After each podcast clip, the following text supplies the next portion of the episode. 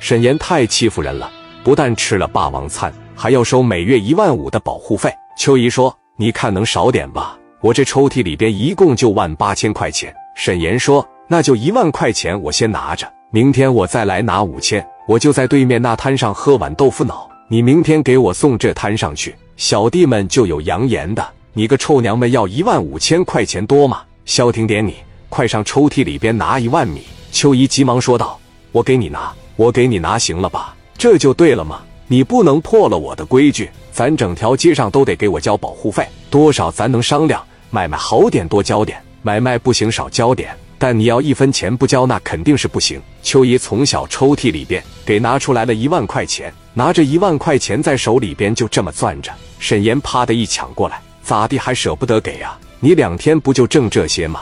走了，兄弟们找地方洗澡去了。秋姨她老伴从后厨里边拿个大勺就出来了，怎么回事？我听着前面吵吵把火的，咋的了？碰着个麻烦事，房东过来收保护费了，刚才给拿走一万块钱，多少钱？一万，你给他了？准确的来说是他们抢走的，你怎么能给他们呢？你没看出来吗？他们就是一帮流氓，整条街上都给他们交保护费，那也不行啊。咱俩人一个月才挣多钱，咱俩的全部积蓄都搭在饭店上了。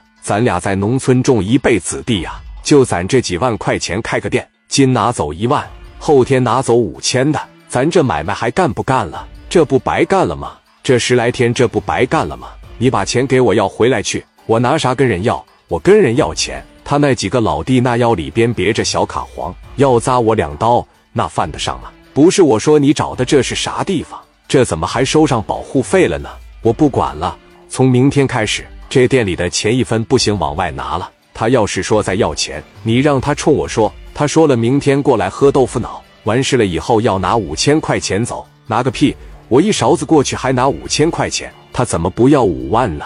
明天找我要钱来，一帮小兔崽子不知天高地厚，收保护费还收我家来。当时秋姨她老伴急了，转眼间第二天早上。沈岩手里盘着小核桃，那日子挺滋润。领着五六个兄弟喝完了豆腐脑，当时小兄弟给提醒了一下：“咱是不是该上对面那收保费去了？昨天还欠咱五千块钱呢！你不提醒我，我都忘了走。”老两口打扫卫生，准备开门呢。沈岩把门一脚踢开：“那五千块钱准备好了吗？下个月九号记着点，每个月一万五千块钱。”秋姨老伴这一看房东收保护费，立马上后边厨房里边。拿起炒菜勺子就出来了，你们这一帮小兔崽子什么意思？沈岩说：“收保护费啊，拿个勺子要打我啊？你凭什么收我们保护费啊？凭什么？我告诉你，凭什么？因为在这条街上，别人都得交，凭什么？就凭我是黑社会。这句话能理解吧？理解不了，别在这干。还拎个炒菜勺子出来了，你没给你老头子说啊？还欠我五千块钱呢，拿来，你们抓紧时间走吧，要不然我报阿 Sir 了。”都给你们抓走！你们这是黑社会行为，耍流氓！你在这拿个破炒菜勺子，你在这干啥呀？沈岩拿出五莲子朝他脚底下，嘎巴就一下子，勺子当一下就掉了。不是你干啥呀？你怎么能拿枪呢？五千块钱赶紧拿出来！